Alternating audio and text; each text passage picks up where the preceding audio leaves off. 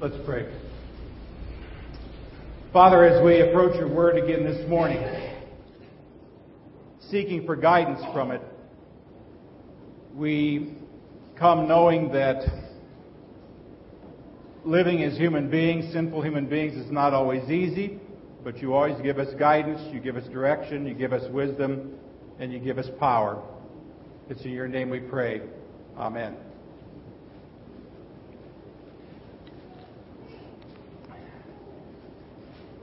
Each week so far, as I prepared the messages for this What If series, I have kind of thought, man, this is the toughest message. But every week I kind of change my mind.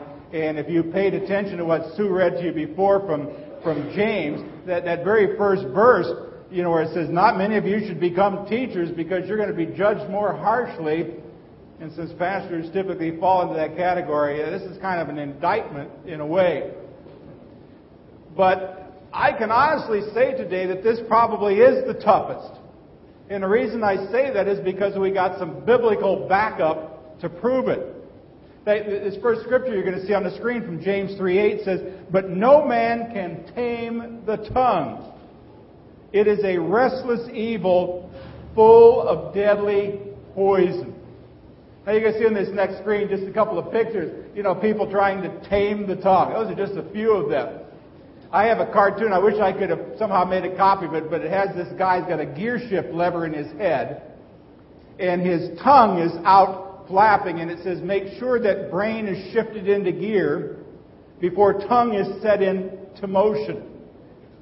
Now, I don't care what you do, uh, you can't fully tame the tongue. It's not like domesticating some sort of a wild animal, but the Bible says you can learn how to at least control it so that you can experience not only God's blessings, but you experience God's power as well. In fact, it is a necessary step in what I would call the Christ follower's life.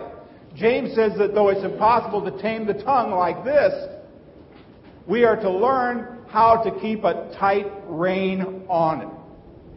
Now, his exact words are, you see them up here from James 1. Those who consider themselves religious and yet do not keep a tight rein on their tongues deceive themselves, and their religion is worthless. Now, I don't normally like the word religious because it has too much of a connotation of what you do. And if I were going to translate this, I might, I might put it in a slightly different way. Those who consider themselves to be, quote, Christian, and yet don't keep a tight rein, well, maybe their Christianity or their so-called Christianity is worthless.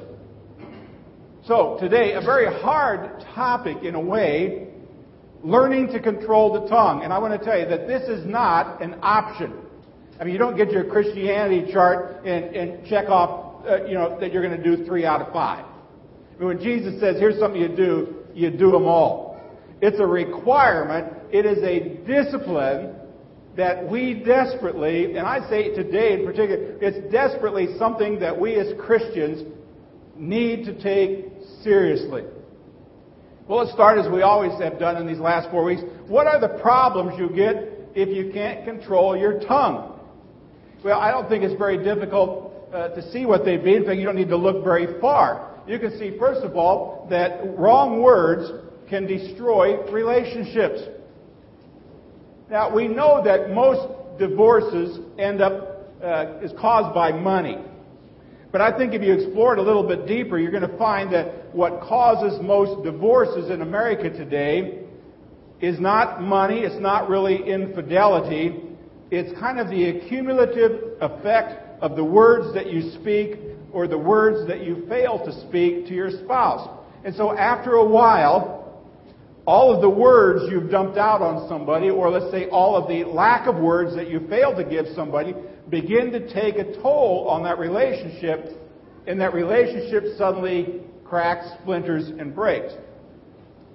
Now, there is a lie that all of us were taught growing up. Anybody know the lie that has to do with words? I heard was told it's this one sticks and stones can break my bones, but words will never hurt me. Now, you know the Greek response to that, don't you? Baloney. Or if you like the Hebrew, hogwash. Sticks and stones and broken bones do hurt for a while.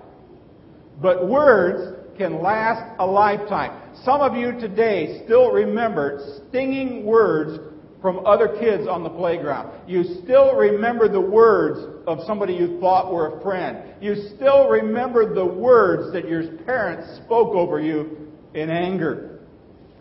You need to be careful with your words because once those words are said, they can only be forgiven.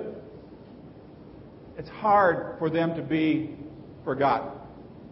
Here's the second thing wrong words can make a bad situation even worse. You know, when you continue to speak negatively in a negative situation, you tend to kind of fan the flame of negativity until it gets out of control. Now, let me describe, for example, maybe this has happened to you in a workplace. You, you, you can put this workplace anywhere you want to. I mean, I've seen it happen when I was a teacher. I've actually seen it happen when I've been a pastor. I know it happens for students in school, wherever it may be. But here's the situation at work. You've got a problem to deal with. And maybe that problem is a person. Let's say it's your boss. And you begin to discuss that problem with your boss or whoever it was with other workers in that situation.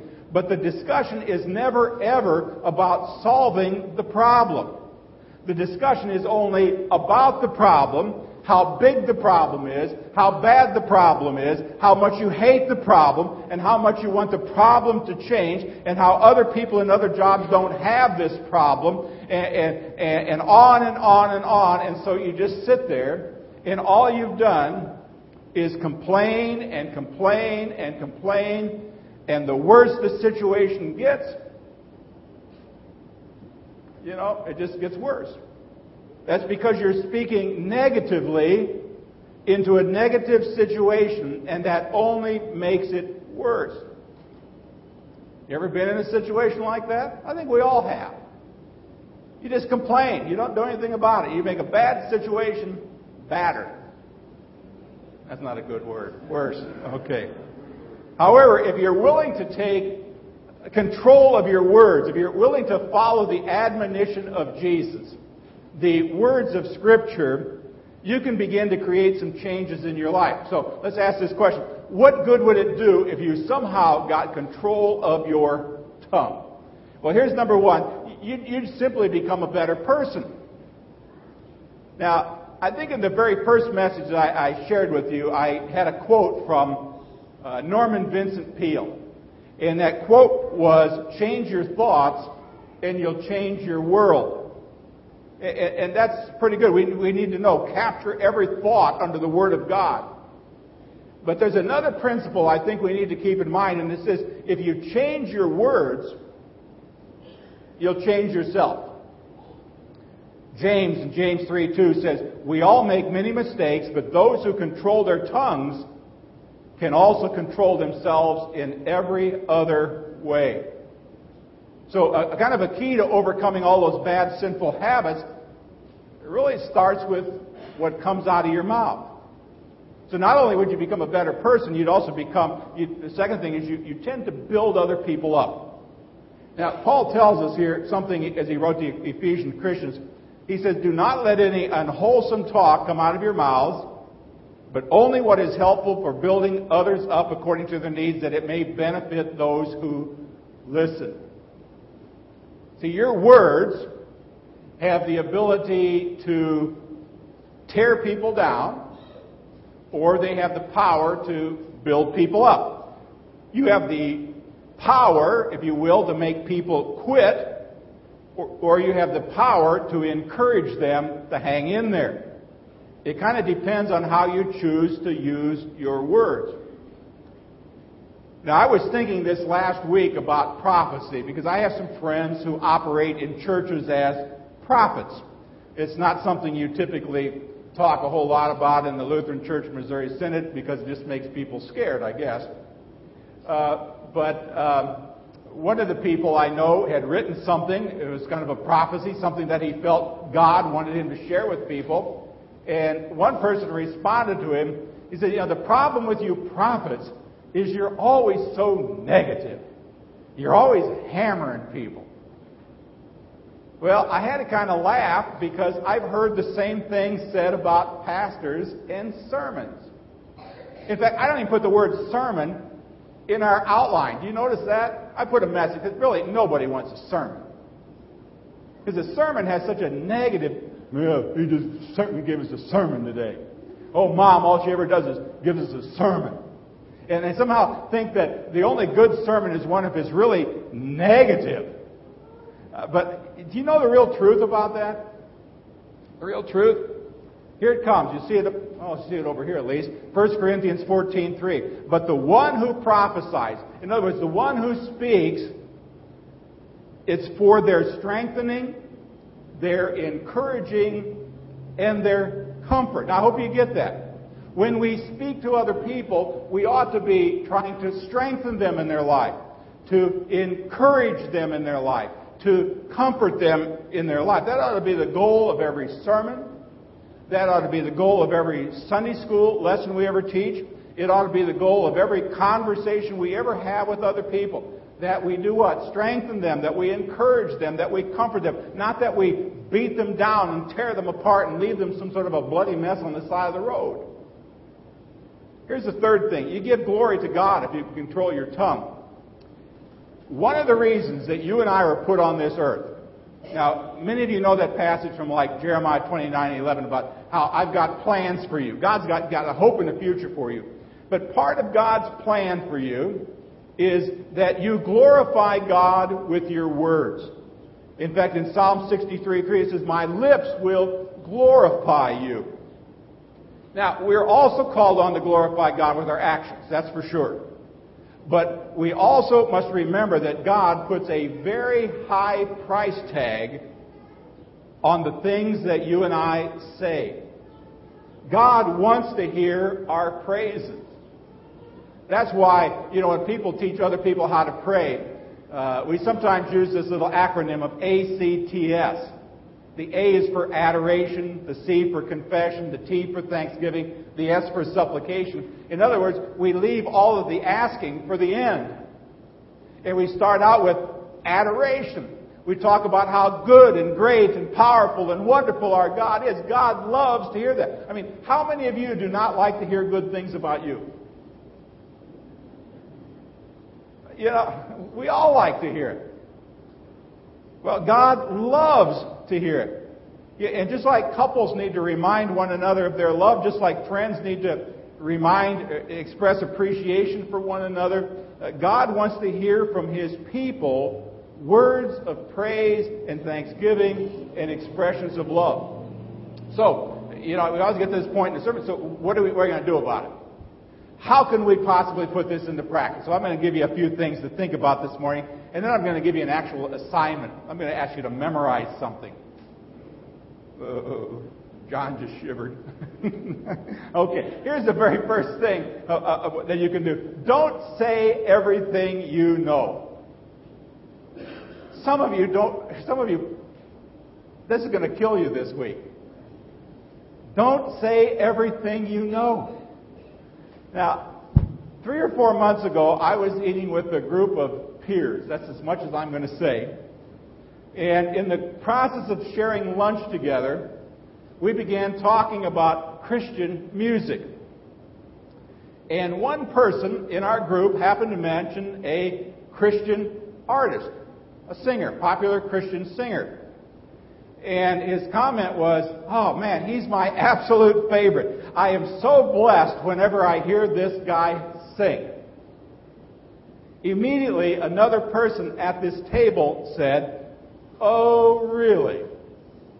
You know, I have a friend who belongs to his church back in so and so. And I know that this guy is in some sort of a 12 step program for overeaters and that that guy belongs to that group. And you know something? He's bulimic. He has been binging and purging since he was a teenager. Now, I got to tell you, that guy didn't need to say that. He did not need to say that. I'm going, to, give you two reasons why. I do not like any talk about binging and purging while I'm trying to get a burrito down. That's reason number one. But let me give you a more important reason. Most 12 step groups have the word anonymous in them. People's privacy within these 12 step programs need to be honored. And I could probably add a third reason here. Blabbing that bit of inside information did not build up. It did not edify our group. It did nothing to bring glory to God. Now, all I'm saying again, friends, if you know something about someone, it doesn't mean you need to spill your guts about it. Now, if at some time, if this Christian artist ever chooses to, you know, go public and, and discuss his, his uh, problems with food addiction, that's his choice. Until then, guess what? It's his personal business. It's none of yours. You get that point? You don't need to say everything you know. But you all got friends who always want to know, don't they? Tell me what you know. Tell me what you know. Oh, you were always visiting so and so. Spill, spill it, spill it. Ah. Okay, second. Don't say everything you think.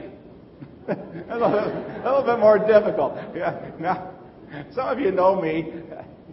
Sometimes it just shoots out. And gonna be, I'll be honest with you. I, I have trouble with this one. I, I'm working on this one. But some people, and, and none of you, of course, none of us gathered here today, uh, believe they know a little bit about every subject and a little bit more about every subject than every other person, and they take whatever opportunity they ever have to make sure that everybody else knows that they know more about this than everybody else.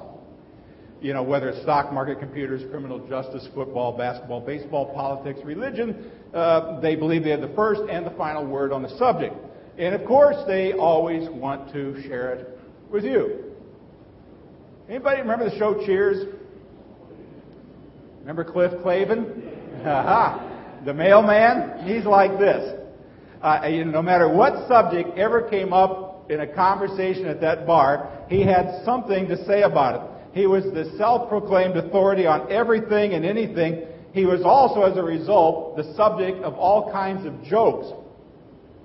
Now, not long ago, I read that it says that in every group of friends that you have, there's a Cliff Clavin. Just think about your friends for a moment. In every group you have, there's a Cliff Clavin. Now, I got to tell you, if you look around your group of friends and you don't see somebody who looks like him, um, go look in the mirror. You may be Cliff or Cliffette. See, we should remember what, what Solomon said, Proverbs 17. Even a fool is thought wise if he remains silent. Or was it Benjamin Franklin said something to that effect that uh, it's better to remain silent and let people think you're a fool than to open your mouth and remove all doubt? Okay, so first, speak. Second, or think and speak. But here's the third one. Don't repeat everything you hear. The problem with repeating gossip is that there is there's a better than even chance than what you heard is probably not completely true.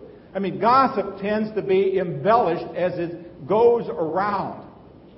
I remember when Nancy and I left our second church.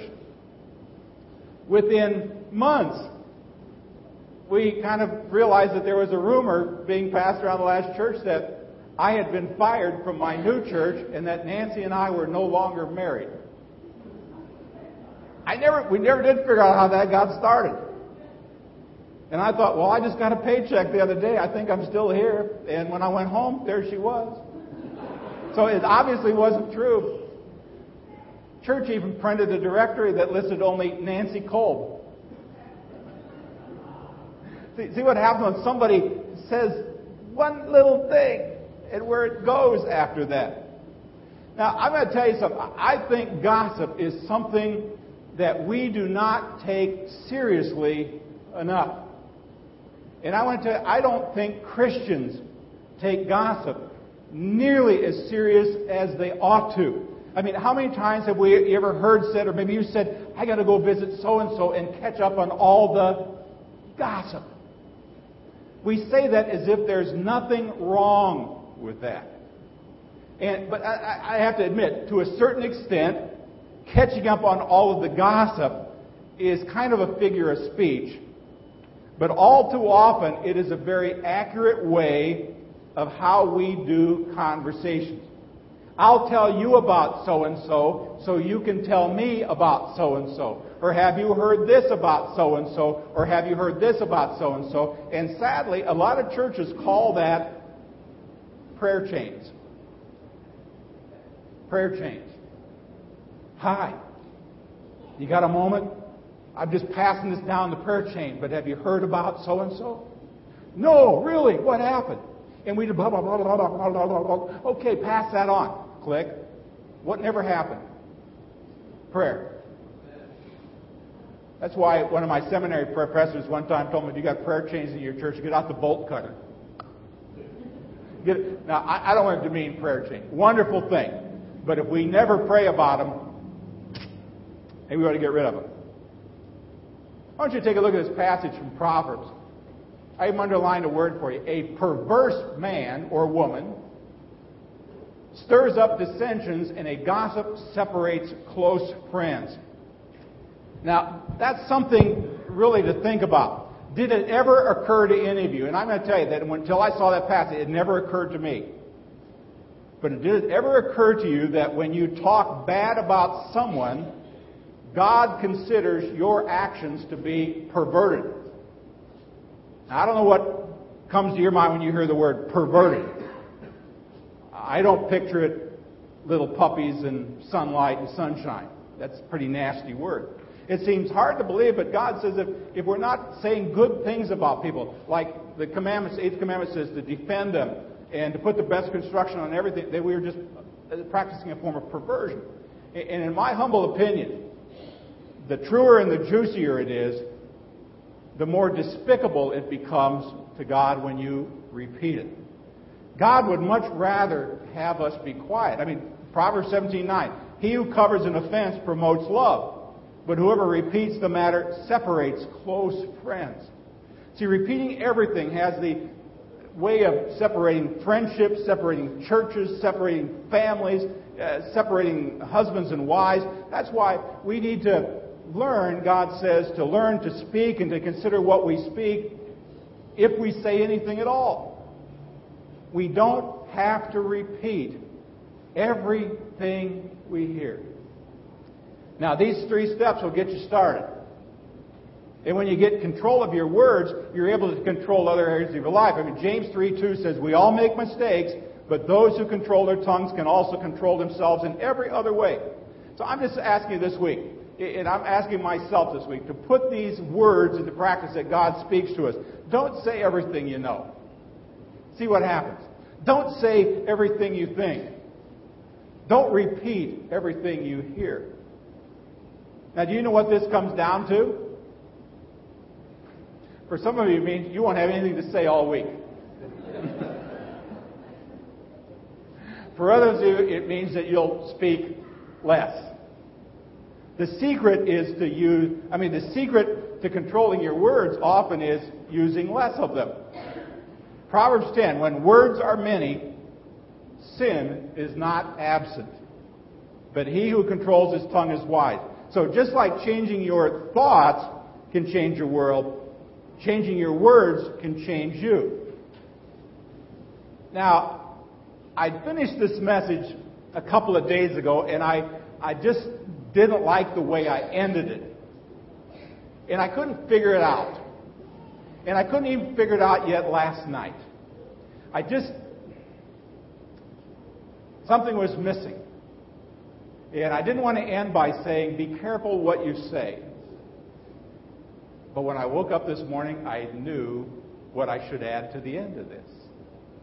If I tell you what not to say, perhaps I should give you a suggestion of what to say. And this what to say, and I don't have this all ready for you, but I'm going to ask you to memorize two things. The first thing I want you to do is to memorize 1 Corinthians 15, 3 and 4. And don't give me that nonsense, well, I can't memorize anything. person who says that knows about 4,000 cell phone numbers by memory. Or they know about 15,000 recipes that grandma passed down. Or they memorize all kinds of nonsensical songs. But consider memorizing this because Paul summarizes the gospel message. And what I want to encourage you to do, if you've got to share some words this week, why not use them to share the gospel? Paul says, For what I received, I passed on to you as of first importance that Christ died for our sins according to the Scriptures, that he was buried, that he was raised on the third day according to the Scriptures. I mean, memorize that passage. And you will have memorized the passage that kind of summates the gospel. But here's the second thing memorize this. This is a way I'm telling you, I, I, you're not going to be able to copy this down. And I will tell you that I, I had a few copies in my office, and I had it on a half sheet. I laid some on the table. There are about 50 copies, so it's called First Come, First Serve. But I'll put more out there so you don't sit out there and badmouth the person in front of you that took the last one and completely negate today's sermon. Okay? but how about memorizing this little acronym? You all know what gospel is. I mean, share the gospel. What's the G? God created us to be with Him. Our sins separate us from God. Sin cannot be removed by good deeds. Paying the price for sin, Jesus died and rose again. Everyone who trusts in Him alone has eternal life. And life with Jesus starts now and lasts forever. Wouldn't that be a whole lot better? to share with people this week? I just hope and pray that you'll get an opportunity to do that. I had a, couple of opportunities this last week to talk about how a person can be sure that they're going to heaven when they die. That's a lot better than saying, well, Pastor, what's going on at church these days? And me, blah, blah, blah. To share the good news. And don't worry, we'll get you a copy of this. But I wanted to end by just saying there's something good to talk about. Maybe just something to park in the back of your mind. And who knows that maybe God will bring somebody into your life this week that you can impart some really great words. You can share the gospel with. There it is. You know, so you'll be able to close your eyes after a while and just kind of halfway peeking. You know, God created us. All of these words. We'll all be back next week. We're going to memorize that. I'll call on people. Uh oh. Heidi just passed out. No, I wouldn't scare you that way. That's a good thing to remember. Well, let's stand.